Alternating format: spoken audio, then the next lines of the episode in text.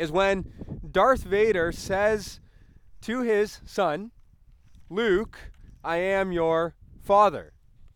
See, in this moment, Luke realizes that Darth Vader didn't actually kill his father, but Darth Vader is his father. and Darth Vader's goal then is to now not kill Luke Skywalker, but rather to recruit him, to recruit his son to join him in ruling the empire. He says those words Join me, and we can rule the galaxy together, Father and Son. And had Luke given in to that temptation for power, the Star Wars series would have ended quite differently. Now, though none of us will ever face you know, the temptation to rule over the galaxy, we do face temptation every single day of our lives. Know, all of us are familiar with this idea of temptation. You know, whether it be very big temptations that are going to have long impacts on our earthly life here, or whether it just be those little decisions that we are confronted with every day. In each of those situations, there's always two options. We can give in to temptation and sin, or we can overcome temptation and act righteously. You know, perhaps you and your spouse have a disagreement and a, a, mean thought comes into your head and you know that this thought is going to hurt them. Well, then there you're faced with a temptation. You know, do you say the thing that you know is going to sting and sin against them, or do you keep quiet and act in the way of righteousness? Or maybe you're scrolling through your social media on your phone and all of a sudden a picture comes up that's a little bit too revealing.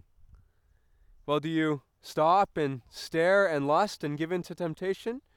Or do you turn your face away and keep scrolling? Or maybe it's thoughts of anxiety. Are you going to let these thoughts sit and linger and control you? Or are you going to, as the scripture says, cast all your anxieties on Him because He cares for you? See, each of these are examples of little temptations that we face every day. And it's a battle that we're going to face for the rest of our lives. You know, Christian and non Christian, every human being is faced with the reality of temptation for the whole of their lives. It's the common denominator across all of humanity. And just as we all have the experience of temptation in common, unfortunately, there's another thing that all of humanity shares together. And that is that we far too often fail in the face of temptation. I mean, none of us can stand here and say that we have always taken the right path out of temptation. Now, I can almost guarantee that most of us here, even this morning, have sinned in either thought, attitude, action, or word. And you see, that's that's not a problem to just be brushed off. It's not something you can say, well, everyone does it, so it's not a big deal. It's a serious problem because our sin deserves the wrath of God. Now, God can, we, we often think, why can't God just bell curve this for us? You know, why can't God just say, well, you know, not, no one is making the standard, so why don't we just lower the standard of this test? Why don't we just say, you know, whoever scored the highest, which might have been like a 50% on all their temptations, why don't we just make the test out of 50%? Well, the problem is that God doesn't do these bell curves with our sin. If God did bell curves, if God lowered this standard of perfection, God wouldn't be God because God would cease to be holy. You see, what God requires of us is 100% on all of our temptations. We must always take the right path out of temptation, or it is a complete fail. The whole test is done. And the punishment for that fail, as we said, is the wrath of God. And this leaves us with a sad reality because we've all admitted we don't score 100% on this test. And therefore, we must all admit that we deserve the wrath of God. But what if someone came along and did pass this test that all humanity is faced with? What if someone did come along and score 100% overcoming the obstacle that has defeated every human before? Would that mean anything for humanity? under the wrath of God, who has all already failed God's test? Well, this morning we're going to be looking at the temptation of Jesus.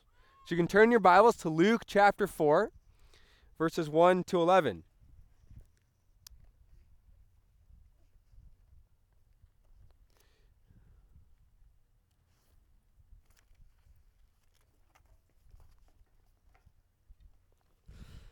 Now, what many people will do is they'll come to this passage, the temptation of Jesus, and they'll they'll look at it and they'll say that this is a passage on how to overcome temptation. Know, Jesus here is he's going to give us three ways that you can overcome sin in your life. He's going to give us three strategies for how to fight off the devil. But that's actually not the main point of this passage. Now, the main point is not that that we are, once we know these strategies, then all of a sudden we're going to be able to overcome every sin in our life. Though we do learn some great things from Jesus, you know, Jesus always goes to the Word to fight temptation. That's not the main point. Remember, we have we've all written our tests already and we have failed, placing us under the condemnation of God. And get this. We failed even though we knew the answers beforehand. I mean, all of us here know that sin is wrong. You know, there's no one, no one here that is in sin because of ignorance. God has written his law upon our hearts. We know that sin is wrong. We already have all of the answers, and yet we still choose sin over righteousness. And so the problem is not that we need another chance to write the test or that we need the right answers given to us. The problem is that we need someone to come and write this test on our behalf. In our passage, we're going to see if Jesus is worthy to do that. Now, normally I'll, I'll read the whole passage and then we'll work our way through it, but this morning uh, we're going to just read it as we go and I'll make comments as we go along. So, Luke chapter 4. First, I'll read for us verses 1 and 2. And Jesus, full of the Holy Spirit returned from the Jordan and was led by the Spirit in the wilderness for forty days, being tempted by the devil, and he ate nothing during those days. And when they were ended, he was hungry. And so now we're here in these, these first couple verses, we're given a little bit of, of context before we're actually going to get into the temptations of Jesus. And if you remember, what previously just happened in our story in Luke? Well, back in chapter 3, we had the baptism of Jesus. Jesus was anointed by the Holy Spirit. That's why Luke says he is he is full of the Holy Spirit and he was declared to be by God the true son of God. Remember God calls out from heaven those words, "You are my beloved son, and with you I am well pleased. And we saw last week that Jesus is being cast as this second Adam role that we see in Scripture. That he has become this new head of humanity to fix the brokenness of sin and death that has come over our world and that has been brought about by the first Adam that we read about in the fall. And this idea continues on of him being the, the second Adam through the temptation of Jesus. If you think about it, who was Adam tempted by? He was tempted by the serpent, by the devil himself, and he sinned. And so the question is will Jesus fall the same fate when tempted by the serpent that thousands of others have, have fallen into, which it all started with Adam? Or will he be the one to finally overcome? But not only do we have Christ taking on this new Adam role in his temptation, we also see parallels between Christ and the people of Israel. It says in our passage that he was led by the Spirit into the wilderness. If you look, how long was he led to the wilderness for? Well, for 40 days. And for what purpose? It says for a time of temptation and testing. The Spirit led him out to be tempted and tested. Now, all of this should sound familiar to us. Wilderness, 40, testing. You see, it reminds us of Israel when they spent 40 years being tested by God in the wilderness. Deuteronomy 8, verses 2 to 3 says this And you shall remember the whole way the Lord your God has led you these 40 years in the wilderness, that he might humble you, testing you to know what was in your heart, whether you would keep his commandments or not. And so you see, Israel's time in the wilderness was a punishment, but also was, in part, a time of God testing them to see their faithfulness to Him and His plan. And now, how did Israel do on that test? Well, you can add Israel to that long list of failures that had come before them and will come after them. They grumbled and they were full of unbelief, and many perished in the wilderness because of it. And so, through this introduction, there remains for us this, this picture of an unconquered enemy. Sin and death and the devil have overcome both Adam and Israel and all who have come since. It's like the legend of King Arthur and the sword in the stone. You know, people are coming from far and wide, the greatest knights in the kingdom, all to see if they are worthy to remove the sword from the stone. But one by one they come, and one by one they fail. The, the stone proves to be an enemy that cannot be conquered. And it's also a picture that we see in Revelation chapter 5 in regards to sin. Revelation 5 says this And then I saw in the right hand of him, so John is having this vision, and he's, he's in the throne room, and it says, Then I saw in the right hand of him who was seated on the throne a scroll written within and on the back, sealed with seven seals. And I saw a mighty angel proclaiming with a loud voice, Who is worthy to open the scroll and to break its seals? And no one in heaven or on earth or under the earth was able to open the scroll or to look into it. And I began to weep loudly because no one was found worthy to open the scroll or look into it. And so you have this picture here of, of God sitting on the throne, and, and we've just been told what the seals are. These are the, the judgments and the plans of God written in this scroll. And all of heaven, all of earth, all of under the earth is searched, and not a single person is worthy to open this. Not a single person is worthy to execute the plans of God. And so John, this grown man, is weeping loudly because then justice is not going to come to the earth. There's going to be no righteousness that's going to rule over. The bad guy is going to win because not a single person is worthy to bring about these judgments on the evil in the world. And this is what we are seeing so far with humanity. No one has come. No one is worthy. Not Adam, not Noah, not Abraham, not Israel, not David, not Solomon, not a single person. And that's why the temptation of Jesus is so critical to the story of the gospel. You know, would he be another in a long line of failed human beings? Or would he emerge as one who is truly worthy to open the scroll? And so now that we have this setting placed here, Let's move on to the first temptation of Jesus. Verses 2 and 3 read For 40 days, being tempted by the devil, and he ate nothing, or he was led by the Spirit in the wilderness for 40 days, being tempted by the devil. And he ate nothing during those days, and when they were ended, he was hungry. And so we see here that Jesus, after spending this time in the wilderness is, is quite hungry. And you might have been running late this morning and had to skip breakfast, and you're like, wow, I can relate to Jesus. But uh, Jesus is, is experiencing a hunger that we have never experienced before 40 days of fasting in the wilderness. This, is, this isn't some, you know, he's not fasting in his home where he can distract himself with other things. He is, he is there in the wilderness 40 days, no food, no company, just him and the dry ground, uh, and, and that is all. But then, as Jesus' time of fasting is nearly done and it's drawing to a close, all of a sudden, someone else appears with him in the wilderness. and it is the devil, the enemy of God, that crafty serpent that we read about, who came and tricked the first Adam. And now, of course, Satan is doing what he always does.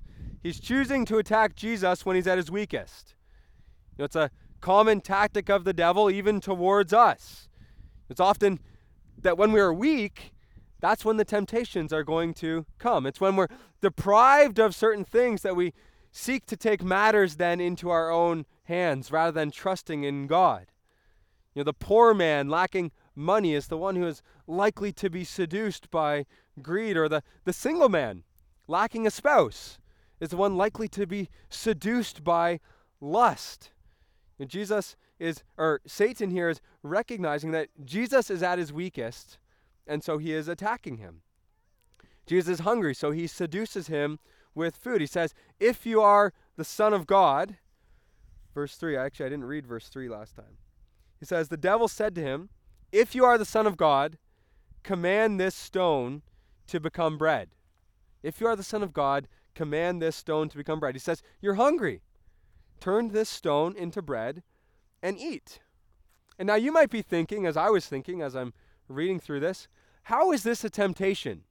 I mean, why, why would it be a sin for Jesus to take a stone and turn it into a loaf of bread when he's hungry? Am I in sin when I'm hungry and I go to the cupboard and get food to satisfy that hunger? Well, it's a sin because you see what Satan is trying to do here is he's trying to get Jesus to distrust the love of God for him.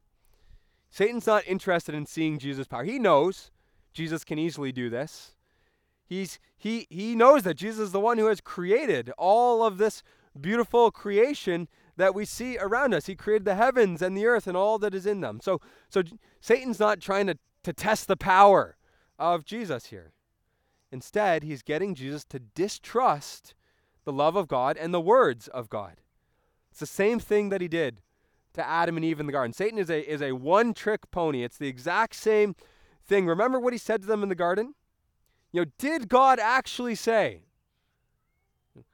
Were those actually the words of God? Surely what God says isn't true. You won't die. I mean, you know, you know, God is just saying that because if you eat from the tree, you'll be like him.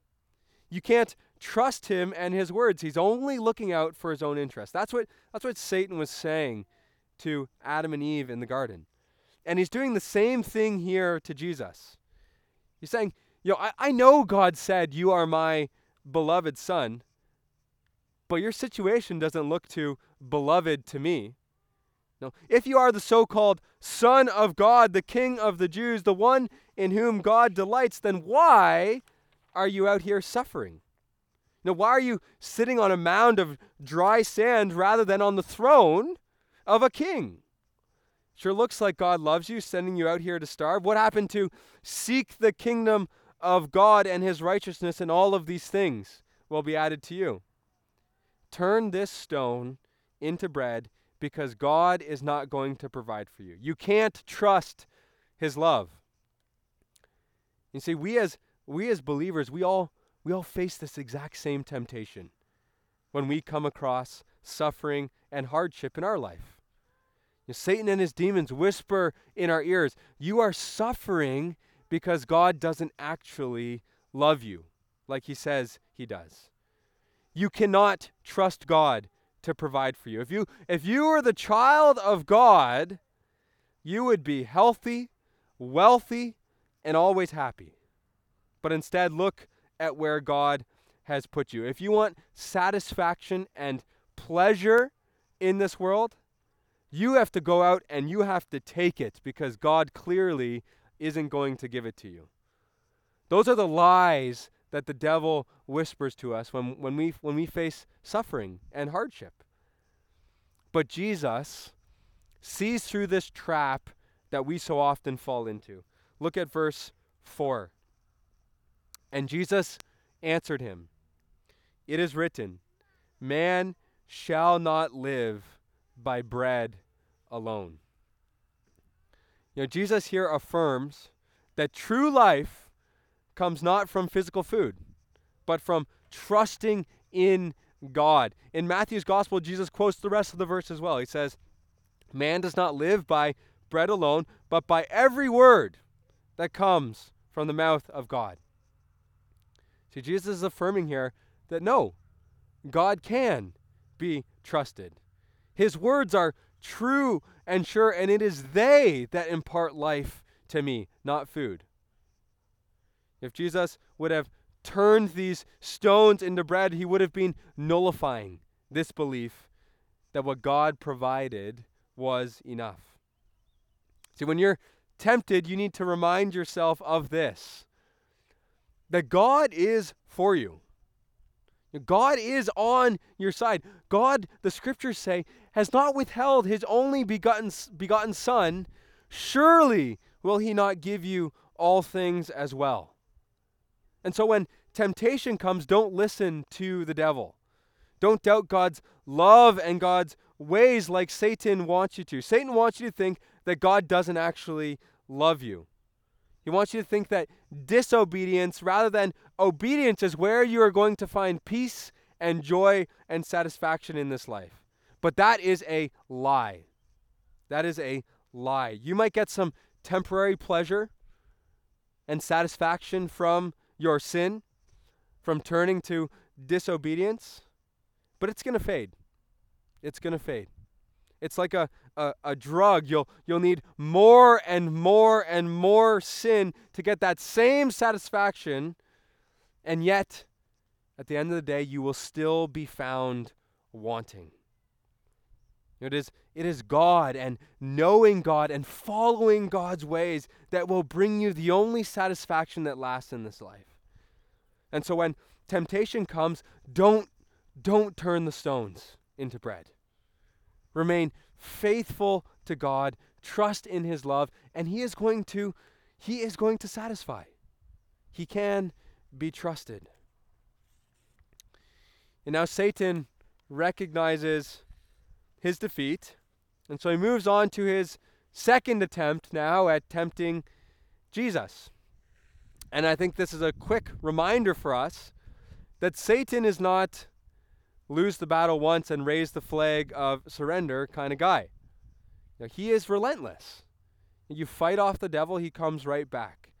He attacks and attacks and attacks the people of God in a re- relentless way. And this time, Satan tries to get Jesus to distrust the plan of God. So, first, he wanted Jesus to distrust the love of God. Now, he's going to try and get Jesus to distrust the plan of God. Look at verses 5 to 7. And the devil took him up and showed him all the kingdoms of the world in a moment of time. And he said to him, To you I will give all this authority and their glory, for it has been delivered to me, and I give it to whom I will. If you then will worship me, it will all be yours. Now you can kind of picture this scene in your head. The devil takes Jesus up to this high place. I'm not sure if it was a um, an actual mountain that was in that area or a different mountain or or uh, up into the sky where he's able to see all of the kingdoms of the world in a moment of time. Now it's interesting that Luke is saying all the kingdoms in a moment of time. And so what he's referring to here is that Jesus is witnessing all of the kingdoms throughout all of history that have been filled with glory and honor. Every kingdom that has ever existed. You know, the, the Greek Empire, with its magnificent wisdom and influence and prestige, or uh, the current Egyptian uh, uh, nation, which its rolling hills of grain were vast enough to supply the whole Roman Empire with all of its grain that was needed, or, or Rome, you know, the most powerful and widespread empire to ever exist. Legions and legions available at its disposal. And Satan is showing Jesus all of these kingdoms and he's saying, it could all be yours. You could you could have the command of all of this. Imagine what you could do with the wisdom of Greece. Imagine what you could do with the power of Rome. Right now, I am the God and ruler of this world, but you could take it all. and it could be at your command. They would all sit under you and your rule and glorify you.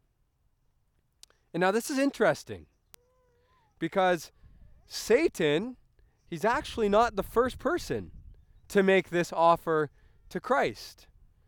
You see, Jesus has already been promised the rule and the glory of the nations by God, his Father. Psalm 2, verse 8 says, You are my son, today I have begotten you. Ask of me, and I will make the nations your heritage, and the ends of the earth your possession. You see, Jesus in God's plan is going to inherit the nations. You know, all the kingdoms that, that Satan has shown him and all of their glory will belong to Christ one day. But first, what must Jesus do? Well, Isaiah chapter 53 tells us. It says, out of the anguish of his soul he shall see and be satisfied.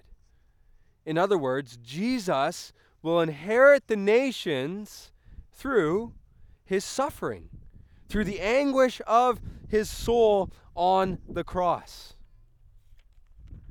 And so what the what the devil is doing here is he is trying to offer Jesus the kingdoms, but he's offering them to him without this last clause, without, without the need to go and to suffer on the cross.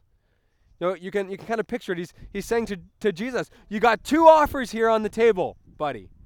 You got God's offer, you know, that you experience pain and suffering and the rejection and the very wrath of God, and then you'll inherit the kingdoms.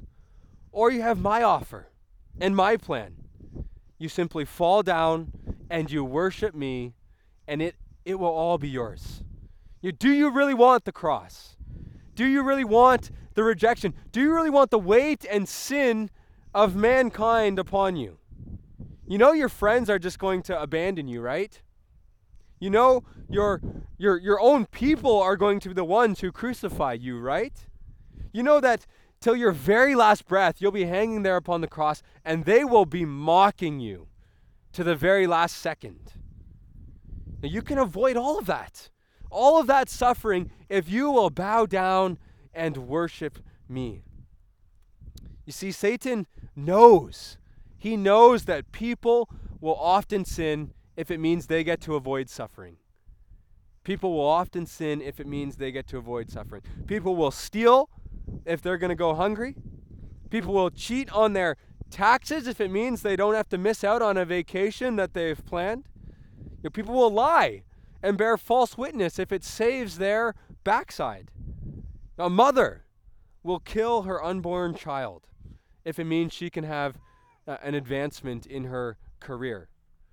Or as we saw throughout COVID, people will turn on their families and destroy relationships if it means staying safe. You know, the words of, of Satan from the book of Job actually prove true. Satan, for a liar, said something true. He said, Skin for skin, all that a man has, he will give for his life.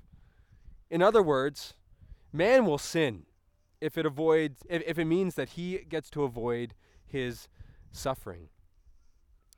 Now the question is, is that you? Is that you? Would you sin if it would save you some suffering? I mean, how comfortable are you in walking the path of suffering that the Lord may have called you on? Now, would you sacrifice wealth for poverty if it meant obedience to the Lord? Would you sacrifice comfort for suffering if it meant obedience to the Lord? Would you sacrifice pleasure that this world offers for self control if it meant obedience to the Lord? You know, is it worth you? Is, is it worth it to you? Or perhaps a better question is, is he worth it to you? You know, is Jesus actually worth it to you? What what profit a man if he gain the whole world and yet forfeit his soul? And we can look to Jesus for strength in this. You see, Jesus understands that the path of suffering is the path that God has called him to. And so he answers the devil in verse 8. And Jesus answered him, It is written, You shall worship the Lord your God, and him only shall you serve. And so Jesus takes the offer of the devil and he casts it aside and he remains faithful to the Lord and to the Lord only, despite the path of suffering that he knows that he is now going to have to walk down. And so now on to the third try of the devil to get Jesus to fall into sin. So he's tried to get Jesus to doubt the love of God. He's tried to get Jesus to doubt the plan of God. And now what he's going to do is try to get Jesus to put this God that he continues to trust in to the test. Look at verses 9 and 10. And he took him to Jerusalem and set him on the pinnacle of the temple and said to him, If you are the Son of God, throw yourself down here, for it is written, He will command His angels con- concerning you to guard you. And on their hands they will bear you up, lest you strike your foot against a stone. And so now we move on here to a, a new setting. So they, they leave the mountaintop and they head now to the highest place of the temple. And they're standing there on the edge of the temple. And Satan essentially says to, to Jesus, All right, so you trust God's love, you trust the plan of God, you trust Him, do you? Well, show me.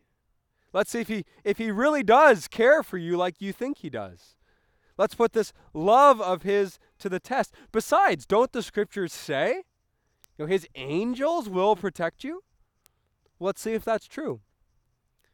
You know, I can imagine kind of Satan standing there and he's got this this wicked grin on his face because here he thinks that he has trapped Jesus.